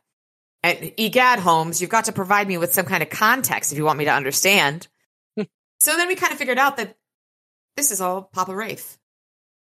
You know, he's set up Thomas on a couple occasions, but he isn't putting the fear of himself into his own, own children very well anymore. And if Raith owns the studio that Genosa went against, Genosa is publicly defying Raith's authority. So it all comes down to holy shit, Arturo pissed off Raith. Bro, not a good guy to piss off. A mere human defying the White King. And Raith couldn't send Lara to control him either because Genosa is in love. And, you know, we learned we learned from Thomas that the White Court prides itself on elegance when it comes to power games. So they wouldn't directly go kill him, but they need somebody he can control, that Raith can control. And it's not it's not Arturo. And so he sets it all up. He sets them to find out who the wife is that's a danger to all of their powerful positions. And we've got a means, a motive, and an opportunity. Even in magical circles, I'll bet no one's going to be able to easily prove it was Raith who was responsible for the death of the woman Arturo was engaged with and in love with. For Lord Raith, it's a win win situation. If they kill the fiance, it'll destabilize Genosa and hamper his ability to produce films. Hell, maybe Raith waited to planned to wait until he fell into depression afterwards and then send one of the ex-wives after a while to offer him comfort, seduce him, and leave him vulnerable to Lara's control. If they don't manage to kill the fiance, they might still create enough havoc and confusion to derail Genosa's work. It's all about fucking power. And so Raith brought in Lara to keep an eye on Harry. And he kind of threw a wrench in the machinations with being in love and the love of Susan. Gutless little bastard going through other people like that. If he really want, if he really has been weakened, he wouldn't want to take on anyone from the White Council. Only a fool goes toe to toe with a stronger enemy. That's why Thomas did the same thing as his father, recruiting me to go up against him. You're right. How the hell did you get this bag of snakes? Clean living. you should tell Thomas to get lost. Can't. Why not? I looked at her in silence. Her eyes widened. She understood. It's him. He's family. So what are you going to do? Survive. I mean about Thomas. I'll burn that bridge when I come to it. I love that. Um, what's your next move? Go to Thomas. And I need a car and a driver. Done. And I might need something else from you tonight. Something tough. What? I told her. I know I hate to ask, but it's our only shot. I don't think we can win this one with simple firepower. So we're kind of getting a, a little bit of foreshadowing here that Karen's going to be involved and it's going to be a mess. And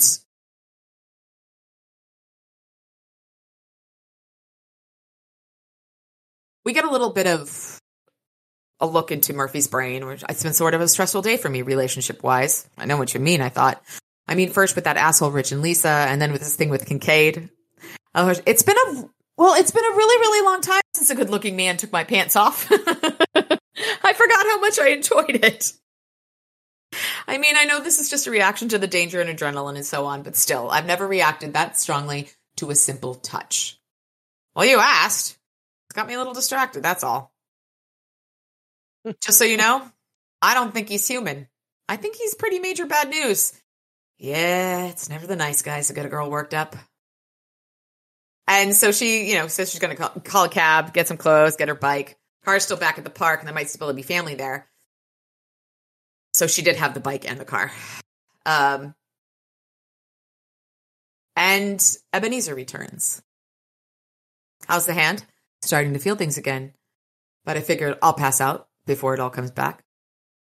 And he puts a like an enchanted bracelet on him to help with the pain. And so, what do you want from me? The truth. I want the truth. No, you don't. Or at least not now. Harry, you have to trust me on this one. No, I don't. I've trusted you for years. Completely. I built up some credit. You owe me. I want answers. I want the truth. It will hurt. The truth does that sometimes. I don't care. I do. Boy, there is no one, no one I would hate to hurt as much as you. And this is too much to lay on your shoulders, especially right now. It could get you killed, Harry. That isn't your decision to make. It surprised me how calm I sounded. I want the truth. Give it to me, or get out of my home and never come back. All right. Ask. I'll answer. But this could change things for you, Harry. It could change the way you think and feel. About what? About yourself, about me, about the White Council, about everything. I can take it. All right, Hoss. Don't say I didn't warn you. So the first thing Harry asks Ebenezer is, how does he know Kincaid? Mm-hmm. He's in the trade. The trade? Harry asks.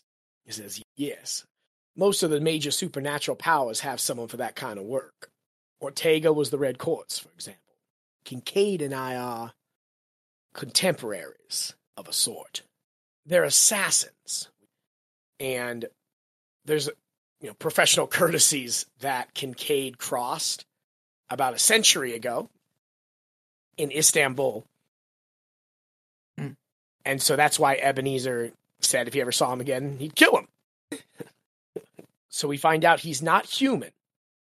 There are people walking around who carry the blood of the Never Never in them. Changelings, for one, those who are half sidhe. The fairies aren't the only ones who can breed with humanity, though. And the scions of such unions can have a lot of power. Their offsprings are usually malformed, freakish. Sometimes the child looks human. He's older than I am. When I met him, I still had hair, and he'd been serving the creature for centuries. So he works with another half mortal, Vlad Dracul. Not to be confused with Vlad Tepes, who's Dracula, which I like this conversation here because remember way back in Grave Peril Mm-hmm. where Rudolph says, What is this, fucking Dracula? And Harry says Dracul is still in wherever. Yeah. And, and we had mentioned on this pod that that was a mistake because Yeah. Dracul and Dracula aren't the same character. Mhm. And here, Harry makes the same mistake, conflating Yeah.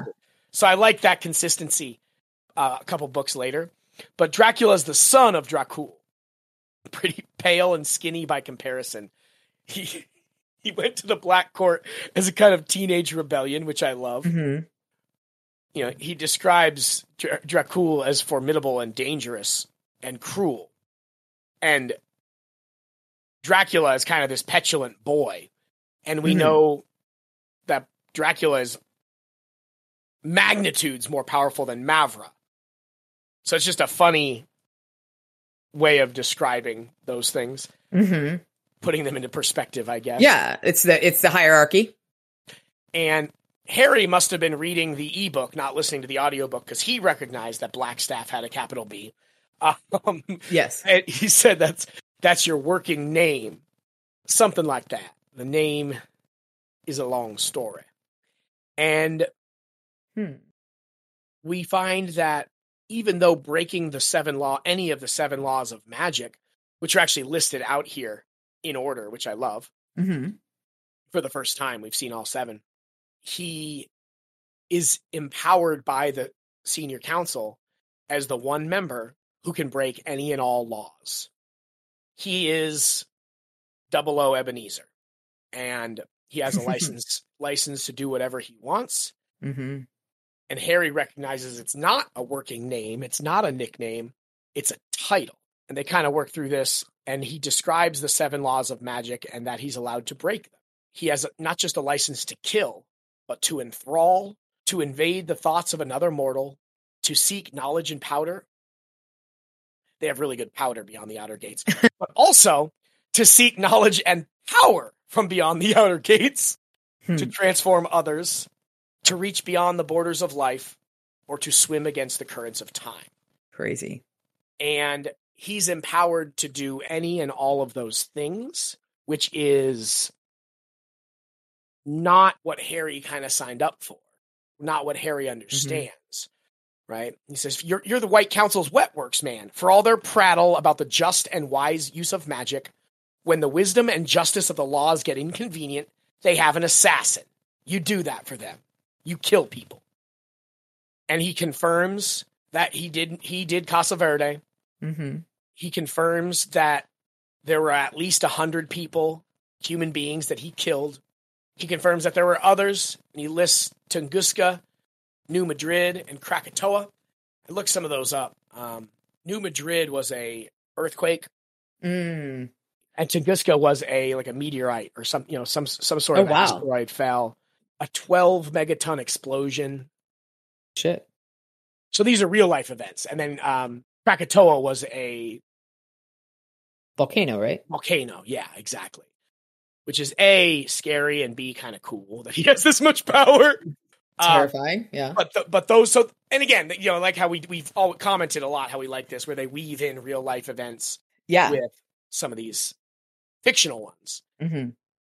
Which is great. And again it just kind of establishes and this and for all of those Ebenezer wasn't even a member of the senior council. Yeah. Because we just learned that he just became a member and of he the senior just got promoted. So and he has turned him down a few times in the past.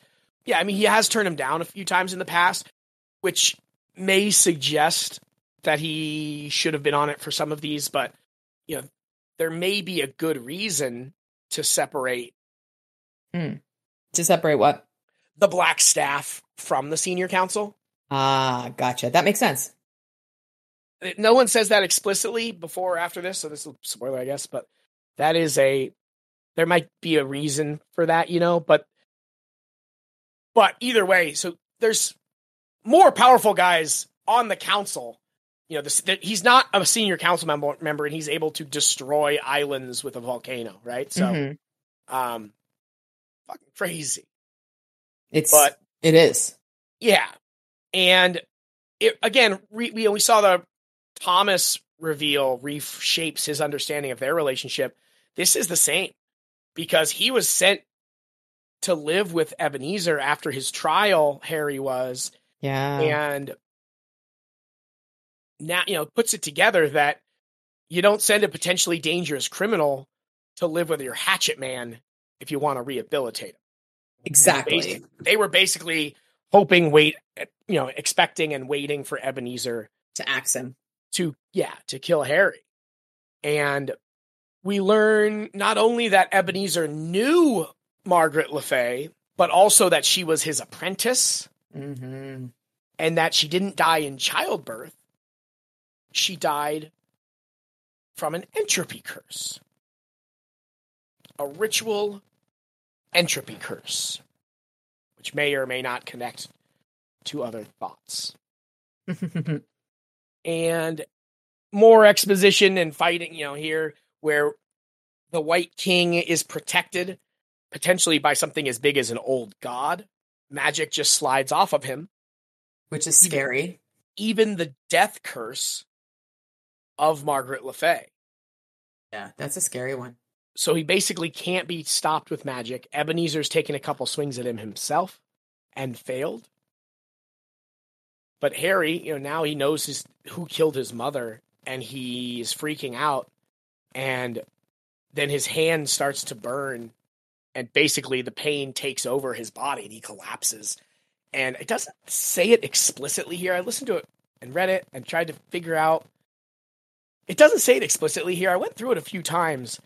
My guess and understanding here is that Ebenezer like squeezed his hand or something. Mm-hmm. That's what you got, right? Yeah. Yeah, and I don't think it says. Maybe I missed it. Like I said, I went through it a couple times, but to kind of like show him, like, shut the fuck up. You can't go just go running off after Lord Raith right now. Mm-hmm. And, and Ebenezer says he tried three times. He's this powerful, powerful wizard, and he couldn't even get close to him. Yeah, which again, we, we've we've established Ebenezer's power level, and then somehow the White King is beyond even his ability to come get him.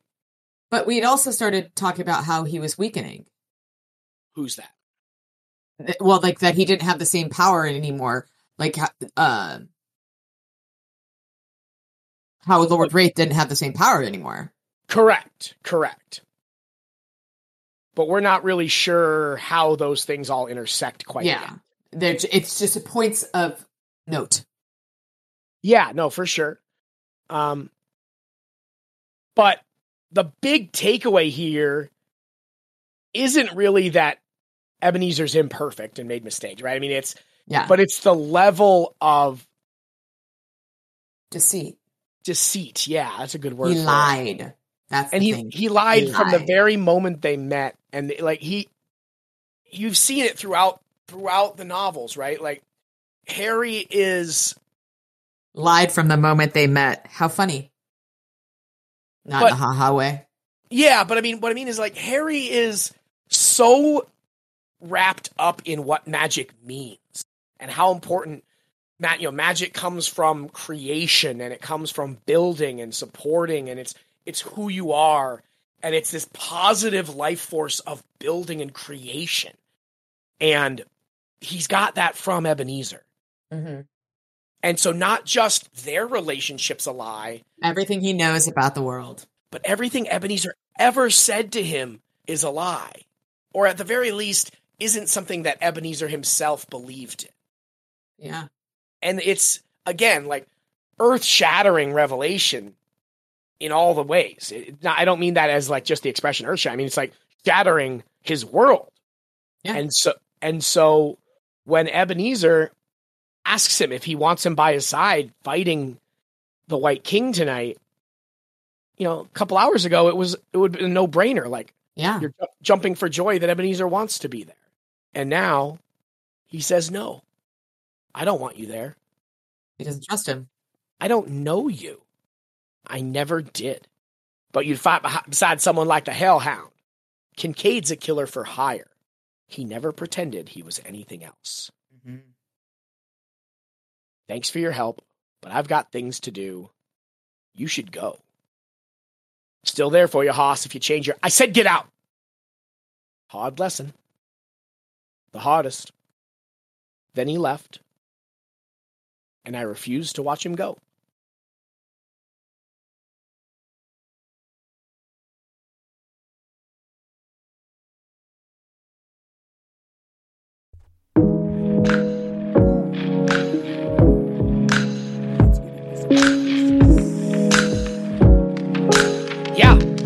A, good chunk. Uh, you, you know, you can see why I wanted to only do six, uh, six here's, which means we will have to do seven next week. But obviously, that's a good spot. Yeah, definitely. It started with the confrontation of Kincaid and Ebenezer, showing that something was up, and then it finishes with the you know fallout from that confrontation, which is the crumbling relationship of Harry and basically his father figure, his mentor. Um, yeah, just just a hard a hard set of chapters where Harry's you know our hero is beaten down, and you know that's a common story. You you, you know you break them down, and they're at their lowest, and then they you know find their way, whatever the hero's Mhm. journey. But um, this is a bad part of the hero's journey to be on. Um, but as we go through, what um, first off, what do you think of the chunk in in in general, and then we'll kind of go chapter by chapter. Of any analysis we'll have. I, I liked. Uh, we learned a lot about a lot, and I know I say that all the time, but it, it's very much. This was a not necessarily heavy on the lore, but this was heavy on the characters, which is Yes. very important. Yeah, and and again, we learned all this while also having the biggest action sequence in the novel. Yeah, like it, Yeah. it just masterful masterful storytelling uh, again by uh, Mrs. Butcher's baby boy. what um any thoughts on chapter 30 that where, yes, you know lots. of course go ahead the conversation with Kincaid and Ebenezer and what do you got Um, it it really it gave us a lot of subversive background where it's not, you know, obviously it, it kicked us off as to where we're going, but it also reiterated Harry's trust and love for the man, which is l- completely betrayed. Yeah, and we see that shattering here in, in chapter 35. Yeah, chapter Yeah. 30 was about, eh, you know, it's, it's funny because the chapter before we'd seen Murphy's faith in what she believed in get shattered. Yeah. And then in it could have very easily happened to Harry in chapter 30 and he refused to believe it. Yeah. But, But there were there were more important things to deal with than his beliefs. Mhm. That was the other part of it. And we also have Harry's worldview on magic. We're provided that. But he we kind of also some of some of our some of our understanding of the world, the ma- world of magic, is also kind of more solidified. And the idea of the soul gaze, it's not a lie detector test. It's not perfect. And all of these things are just very, they're clarified. Yeah. There's a lot of clarity, but there's also a lot of muddying the waters, which is an interesting kind of dichotomy. We learn about the, the, the near impossibility it is for the Black Court to be killed. We learn about the, you know, uh, the, not necessarily the truth quite yet, but that Ebenezer, Ebenezer isn't as perfect as Harry thinks he is.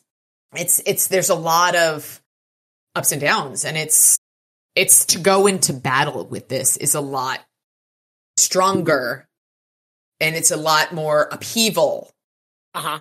than it could be, but it, it, it raises the stakes. Yes, for sure. So now physically and emotionally Harry's in a bad place Oh yeah. He's going up against his second big bad of the the afternoon. It's been a busy, busy couple of days for him. Uh, one thing I wanted to mention in that chapter is just the way that Ebenezer talks about Kincaid is exactly the way he discussed Mavra earlier in the novel. Mhm. like, do you know her? I know it. Um, but just that same exact level of contempt for Mhm. Mavra. So it's not just that Ebenezer doesn't like this guy, but it he puts him, at least the way he discusses him, on a level with Mavra. yeah, Which and that's pretty gnarly. significant for sure. And then Oh, yeah. and then in the next chapter we see what Kincaid looks like to the sight. Um, are we having second guesses about our love affair? No, I still love him. okay, good. Um, I also, I still, I, I am still very much shipping the angel and demon energy between Murphy and Kincaid. Fucking Oh, love that- it. That's fair. That would be good. Um, I also like speaking of the angel. We we saw this isn't the first time we've seen Murphy in the sight. Okay, it isn't. I didn't think so, but that's why I couldn't remember. That's why I wrote it down. Is have we seen her as an angel before, or because Harry has described her as an avenging angel, and I just wasn't sure if we'd seen her in the sight before. Yeah, he, he called her you know the avenging Valkyrie, which is kind of similar to angel in other traditions, but same also concept. Same concept. similar certainly. But we also in grave peril at uh, one of the Irish, some Irish name, Mick, Mick something. Um, I don't remember. But at Okay. at one one one of the guys in SI who was had the spike curse spell wrapped around him. Remember the, the ice? Oh, yeah, yeah, yeah, yeah. spike? And it was when the first time we'd seen it uh, attached to a human. We'd already seen it on a ghost. But that interaction is where Harry has the sight so he can see the curse spell.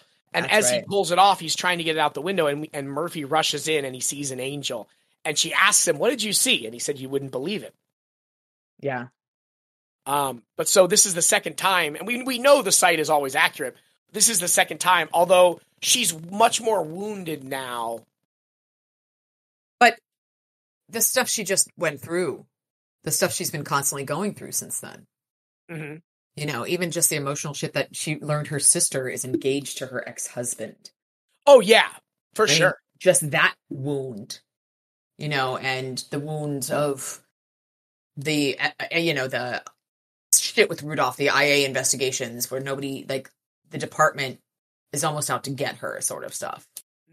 Those are just the wounds to her psyche, wounds to her, her, her core.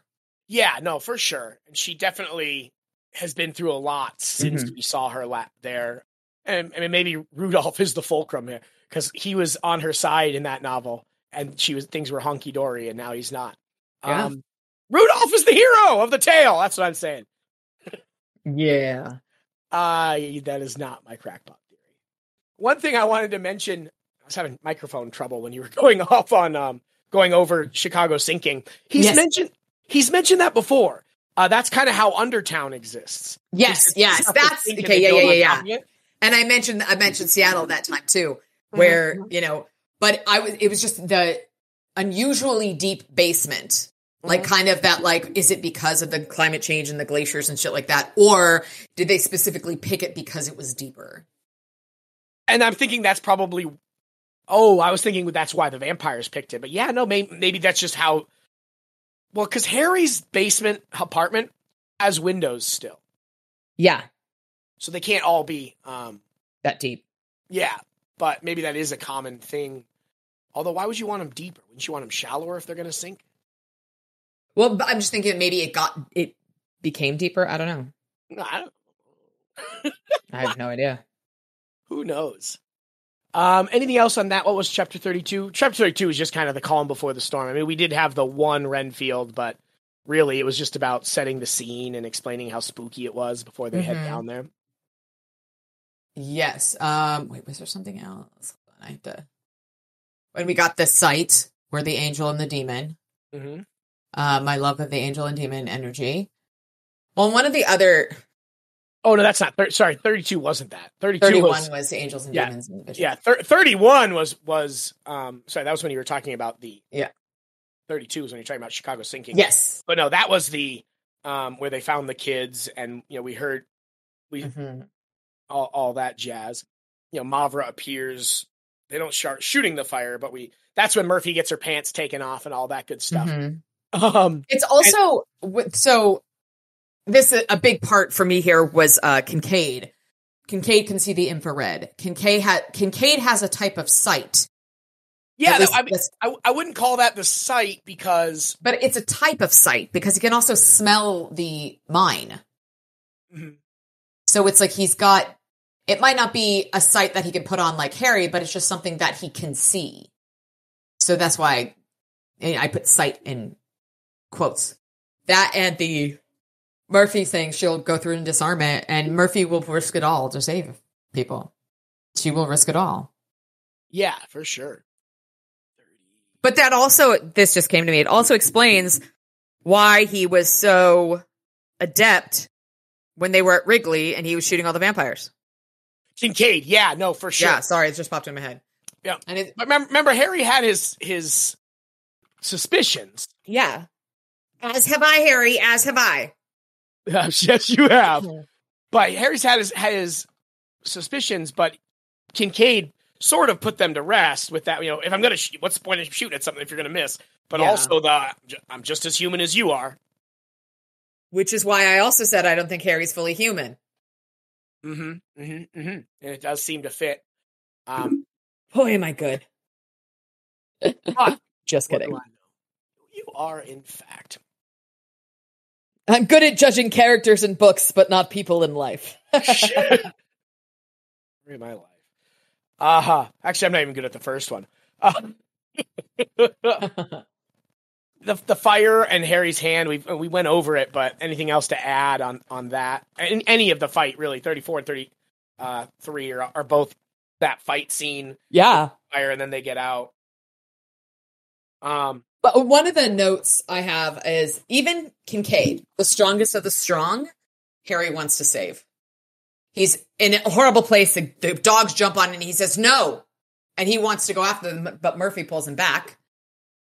And the other thing I put is he's so fucked up, even Mur- Murphy's a little freaked out. Yeah. No, for sure. Like, we, you know, she obviously she worries about her friend. But there's like it seems like there's a, a level of of worry here that like it's shocking. is yeah more significant than we've seen in a lot of these. Yeah. Well, and the other thing I have too. So, um, when Harry says we could have blown this, when Kincaid says we could have blown this place up in the first place, he says, no, we couldn't have. Kincaid regarded me, his expression unreadable. I thought I saw something wild and bloodthirsty and satisfied in his eyes for just a second. Then he said, maybe you're right. And I wrote down Kincaid's at battle with his nature. Because like we later learned from Ebenezer, he is he's worshipped this demon or followed this demon or whatever, this horrible creature. But he's since changed his tune, I guess. But his mm-hmm. like that bloodthirsty, wild and bloodthirsty is his nature. And so it kind of almost makes him seem that he's that much more strong that not only is he able to do all of these crazy wild things, but he is overcoming his nature in the same time. Yeah, no, and I liked to see that where you know you you brought it up and I didn't mention it the first time, but he said maybe you're right about how important it was to Yeah. get kids out. And we know he we know he has more than just well, we don't know, I guess. We suspect he has more than just a business relationship with Ivy, Yeah. right? I mean, like He's very protective of her. he's very protective, but to a level that you know he talks about. I, I don't know, uh, you know when he he wanted to give her the cookies and stuff. Like it seems like more than just professional. So yeah, I, he wants her to act like a kid too. yeah, so I, I do think you're right that his nature isn't to be caring and fatherly and you know want to save kids and stuff. You know, we've seen that conversation with Murphy at the IHOP, right? Yeah, But you're right. I do think he's fighting to overcome that, and I I think that's pretty cool. yeah. It's it's a strong response. hmm And then lastly, the conversations with Murphy and uh, Ebenezer at back at his apartment. Anything you want to put on there? Not we. I mean, we talked about a lot of it, but it's very much the loss of trust. Harry has to trust him, and he can't anymore. Mhm. And, and that's, I mean, that's a a, a big deal. Yeah, At least in my mind, trust is tantamount in any sort of relationship. And Yeah, if you can't trust someone, and, and that's why you know at, at- towards the end of that chapter where he says you'll work with someone like Kincaid, it's like yeah, Kincaid is who he is. yeah, Like like I know I know he's a you know gray guy, but he, I'd rather work with a bad guy who's honest than whatever the fuck you are. yeah, Um, I also wanted to make one comment on where he says he tasted scotch in his mouth, one of Ebenezer's own brews. hmm Ebenezer doesn't seem like the guy that goes back and forth across the Atlantic Ocean to brew his to distill his liquor. And if you distill it in Hog Hollow, Missouri, hmm it is not, in fact, scotch. I have a uh, a friend in New Zealand, charming a charming friend in New Zealand where it's legal to distill stuff. There are rules about these things, Ebenezer. yes, yes. it, it may be a single malt whiskey, but it is not scotch. but I digress. Um, there are rules. This isn't Nam. There are rules. the last thing I wanted to mention is just how you know how, it do- doesn't make a lot of sense that the White Council and the Senior Council in particular would trust Ebenezer with a power as such as they have, hmm and then still be such a douchebag about it. Right, Right? Like, kind of, it's kind of on brand for them, though. I guess I mean it, it is, but remember how like how much contempt the Merlin had for him? Yeah, Like, is it because of this? Or like we don't know anything about their relationship, yeah, but it just you know, like I said, how the conversation with Thomas and now this one kind of reframes some of the past stuff. yeah. Like is the black staff position the reason why the Merlin was so contemptuous? Um, is it just because Ebenezer's Ebenezer? I, I just wonder about that in particular because if like you have this guy who has this much power and literally can kill anyone that he decides he should kill, mm-hmm. wouldn't you not be a dick to that guy? Imagine. call me crazy. But I, I've mentioned also, I've mentioned in the past that um, Mr. Butcher has said that throughout this novel series, Harry Dresden will break all seven laws of magic. Yeah. And so at some point, he's going to kill, to enthrall, to invade the thoughts of another mortal, to seek knowledge. He's going to seek knowledge and power from beyond the outer gates. He's going to trans. Fell out of my chair. He's going, he's going to transform others. He's going to reach beyond the borders of life. And my favorite, he's going to swim against the currents of time. So I'm excited and intrigued to see where, where those get us. But like I mentioned, I believe all seven laws have been listed out. Mentioned. clearly. Yeah, they de- it definitely is. Yeah. Do you have anything anything else to add there in the analysis, or No, I don't. I don't Okay. really. what about uh, yikes? No, we discussed that um that bit of the anti yikes, which I really appreciated. Yeah, no, I, I, you know, again, I talked for an hour and a half on that, so I'm not going to bore you with it again. Yeah, I, I mean, I can't really think of anything at all. I mean, it Mhm. is yikes. It is what? It's anti anti yikesy to recognize it and want to Yeah. do better. So, which is really more important than never making mistakes. Most definitely. say that to my Yeah. kids all the time. It's like when when you stop making mistakes, I stop getting paid to coach you. so please keep making mistakes, but let's let's find new mistakes, you know? Um but that's all I have there. Then yeah, pretty pretty tight writing, pretty good stuff, good storytelling, great action scenes as we always see, and uh some pretty quotable stuff. What Yeah. um what do you got for your quotes of the week? All right. Got a, got a couple in chapter 30 where they're talking about the uh, tactical ideas. What's the rest of the plan? Kincaid asks. Kill the vampire, save the hostages. I said. For the record, Kincaid said, I was hoping for an answer that vaguely hinted at a specific tactical doctrine rather than spouting off general campaign objectives. uh, and then the why do they sell hot dogs in packages of 10 and hot dog buns in packages of 8? Everyone glared at me. I should probably leave off whistling and chase my dream of becoming a stand up comedian. Exactly. And then Murphy put the mouth of the riot gun against Kincaid, Kincaid's spine and said, How good is that armor? Sometimes Murphy has a way with words. Murphy looked too tired to glare, but she tried. Then they really go with the Kevlar and the gun belt, Murph. Shows you're a woman with her priorities straight. And That's, that's, only talking about the pink panties. the with pink panties bows. with the white bows. Yeah, that's only half the quotes because I didn't want to take all of them from you. That's fair. I only have two this week, but uh, form up. I murmured because it sounded more military and tougher than saying, "You guys go first. You're gonna lose that hand." Yes, I said. I was I was sending it back to the kitchen anyway. I ordered it medium well. oh, There is one more I have to mention where he, you know, can, uh, Ebenezer's worried about him having him slice in jeopardy. Gosh, I'd hate for my life to be in jeopardy. Yeah. Very true. Mm-hmm. All right. I do I, I do declare, um, I do believe that it is time for you to give us a crackpot theory, knowing that you were successful yet again in although So excited. it is easy what to get some of your crackpot theories correct when all of them are this person's something else than That's totally what my crackpot theory this week is.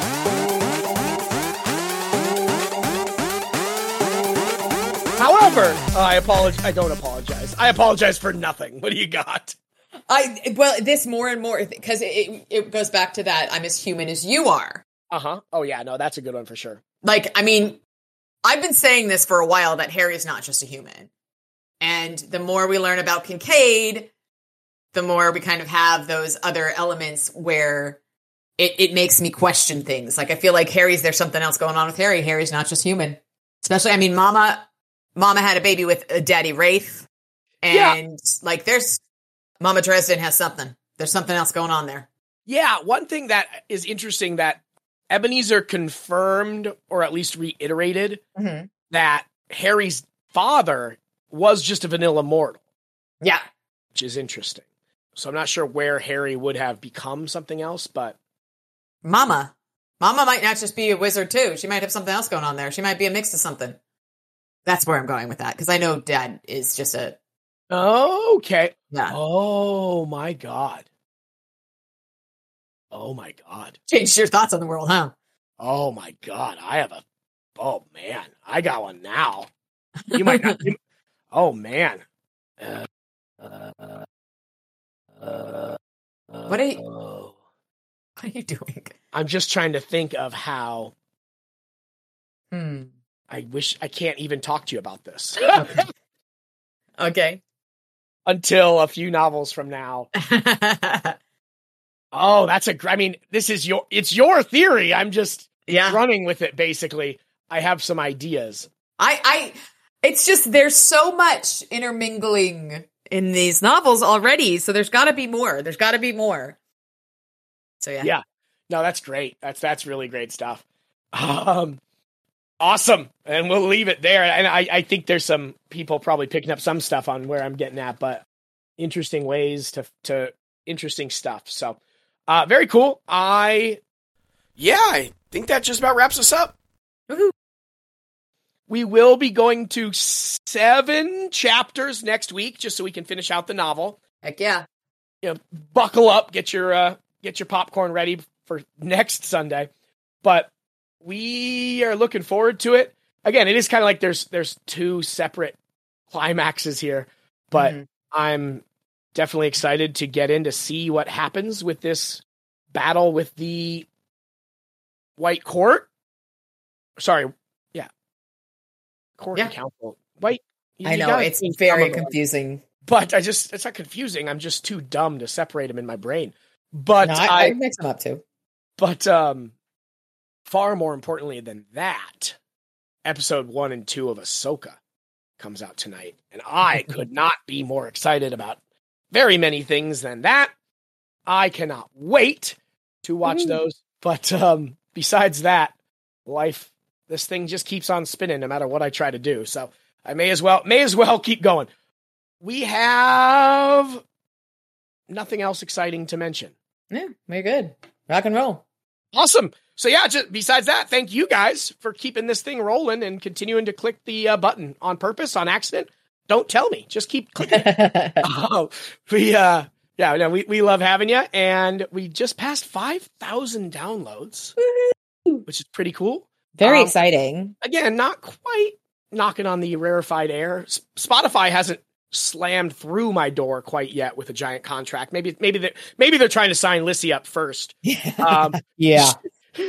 this whole thing falls apart if they don't get Lissy. So that's probably why I haven't heard from them yet. But that's uh, just a testament to how awesome you guys have been. We appreciate your continued support. And, you know, obviously our paid subscribers are the real superheroes, far, far more powerful than Ebenezer and Dresden combined. And we appreciate you. Second only to Lissy's prowess as a vampire fighter. And short of that, you know, keep them coming. We love uh, the feedback, good and bad. Don't say mean things about my sister or I'll punch you in the neck. But besides that, say all the mean things you want about me. And uh, I appreciate you guys so much. So thank you kindly. Uh, any parting thoughts? Ah, this has just been a great ride. Can't wait to see where we end up. Yes, ma'am. I will see you next week. I have been Josh. And I am Alyssa. with the podcast was on fire. And it wasn't my fault.